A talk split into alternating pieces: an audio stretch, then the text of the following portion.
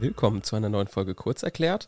Heute wieder die Kombination Kurz Erklärt und Recht Aktuell. Wir wollen euch heute wieder so ein bisschen das zusammenfassen, was in der letzten Woche examensrelevant war. Wir haben also letzte Woche Freitag praktisch die Woche mit Recht Aktuell zusammengefasst, also der Podcast Recht Aktuell.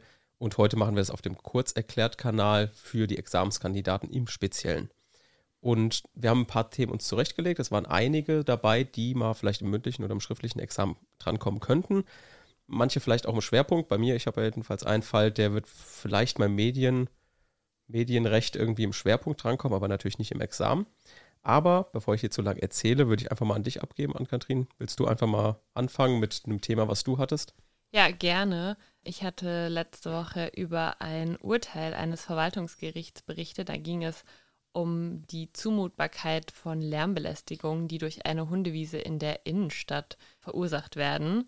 Und ich fand den Fall eigentlich ganz interessant. Es geht um Emissionsschutzrecht, ähm, da eben insbesondere um diese objektive Zumutbarkeitsgrenze, T A-Lärm, T A-Luft, wir alle kennen es. Ähm, Verwaltungsvorschriften, ja, sind die normkonkordisierend oder norminterpretierend? Genau, genau.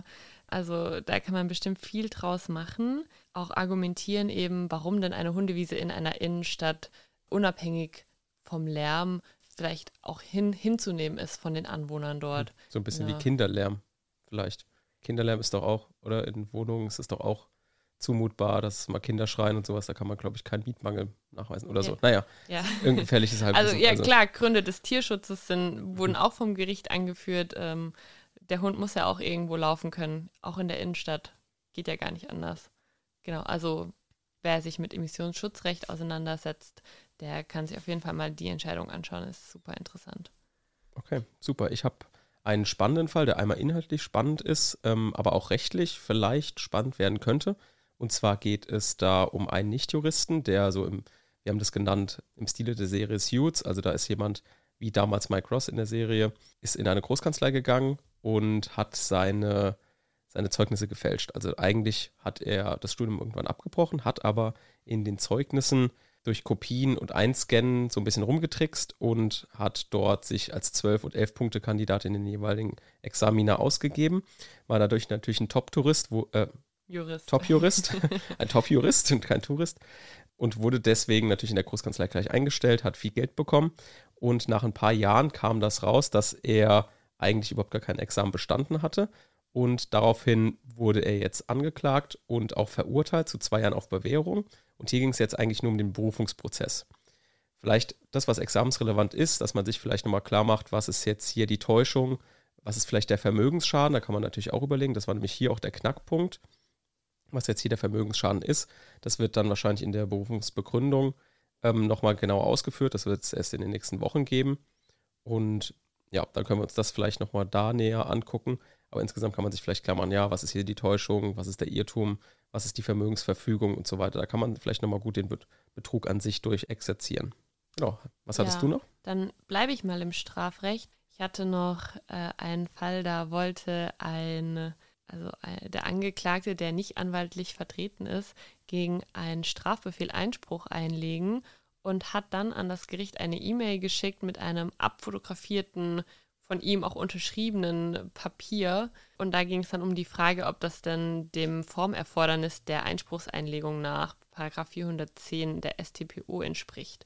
Und da kam das Gericht dann zu dem Ergebnis, dass das gerade nicht der Fall ist. Und zur Begründung wurde auf die neu eingeführten Paragraphen zweiunddreißig a folgende abgestellt. Also das ist, glaube ich, auch nochmal ganz interessant, da ja doch einige neue Vorschriften vom Gesetzgeber eingeführt wurden, dass man sich da nochmal die, die Vorschriften genauer anschaut, einmal durchschaut und die immer im Hinterkopf hat, wenn es um äh, Formerfordernisse geht. Mhm. Ja, sehr gut. Also wir haben auch noch jetzt einen Fall, der wird vielleicht diejenigen interessieren, die im Schwerpunkt Medienrecht hatten. Und zwar geht es da um den Fall Till Lindemann. Der hat nämlich einen Teilsieg errungen vor dem Landgericht Hamburg. Und zwar ging es hier um bestimmte Schlagzeilen der Spiegelberichterstattung und bestimmte Teile dieser Berichterstattung und insbesondere wurde eben verboten, es durfte eben nicht der Verdacht verbreitet werden, Lindemann hätte Frauen mit Alkohol, Drogen und K O-Tropfen betäubt, um ihm selbst zu ermöglichen, sexuelle Handlungen an den Frauen vorzunehmen. Das ist eben deshalb nicht erlaubt gewesen, weil da schon für die Verdachtsberichterstattung bestimmte Voraussetzungen vorliegen müssen. Und die erste Voraussetzung lag schon nicht vor. Die erste Voraussetzung war nämlich, dass ein Mindestbestand an Beweistatsachen vorliegen müsse. Und das Gericht hat festgestellt, bereits daran fehlt es. Also wer insbesondere im Schwerpunkt Medienrecht hat, der kann sich hier nochmal vielleicht an diesem Urteil anschauen, wie die Verdachtsberichterstattung vonstatten gehen muss, welche Voraussetzungen da eingehalten werden müssen. Okay, ja. Ja, ich habe für den Schwerpunkt Arbeitsrecht noch einen ganz interessanten Fall. Und zwar ist der Arbeitnehmer auf einer Betriebsfeier in Unterhose schwimmen gegangen und der Arbeitgeber wollte ihm daraufhin das Arbeitsverhältnis fristlos kündigen. Da ging es dann um die Frage, zum einen aus welchem Grund, also ob das jetzt Störung des Betriebsfriedens war oder eine Eigen- bzw. Fremdgefährdung. Sorry, ist er nicht nackt schwimmen gegangen? Ich dachte irgendwie, ich hätte irgendwo gelesen, jemand ist nackt schwimmen gegangen.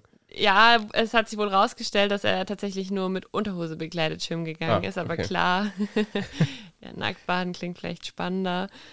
Genau, und da ging es dann eben um die Abgrenzung, ähm, welches Verhalten oder Fehlverhalten ihm vorzuwerfen ist und dann im Zusammenhang damit, wie der Betriebsrat anzuhören ist. Also wichtig war hier vor allem die Betriebsratsanhörung. Nach hundertzwei Absatz eins des Betriebsverfassungsgesetzes ist ja der Betriebsrat vor jeder Kündigung anzuhören und da sind auch besondere Anforderungen an die Tatsachen, die dem Betriebsrat mitzuteilen sind, zu stellen und je nachdem, welches Fehlverhalten vorgeworfen wird, muss eben auch äh, die Betriebsratsanhörung dementsprechend erfolgen. Und das war hier dann gerade nicht der Fall. Okay, dann kommen wir vom überaus spannenden Arbeitsrecht zum Strafrecht. Und zwar, ähm, es war jetzt mit leichter Ironie verbunden, im Strafrecht ging es um ein Raserurteil in der Stadt Ingolstadt. Da gab es wieder diesen typischen Fall, den man wahrscheinlich auch schon teilweise jetzt in Klausuren gesehen hat.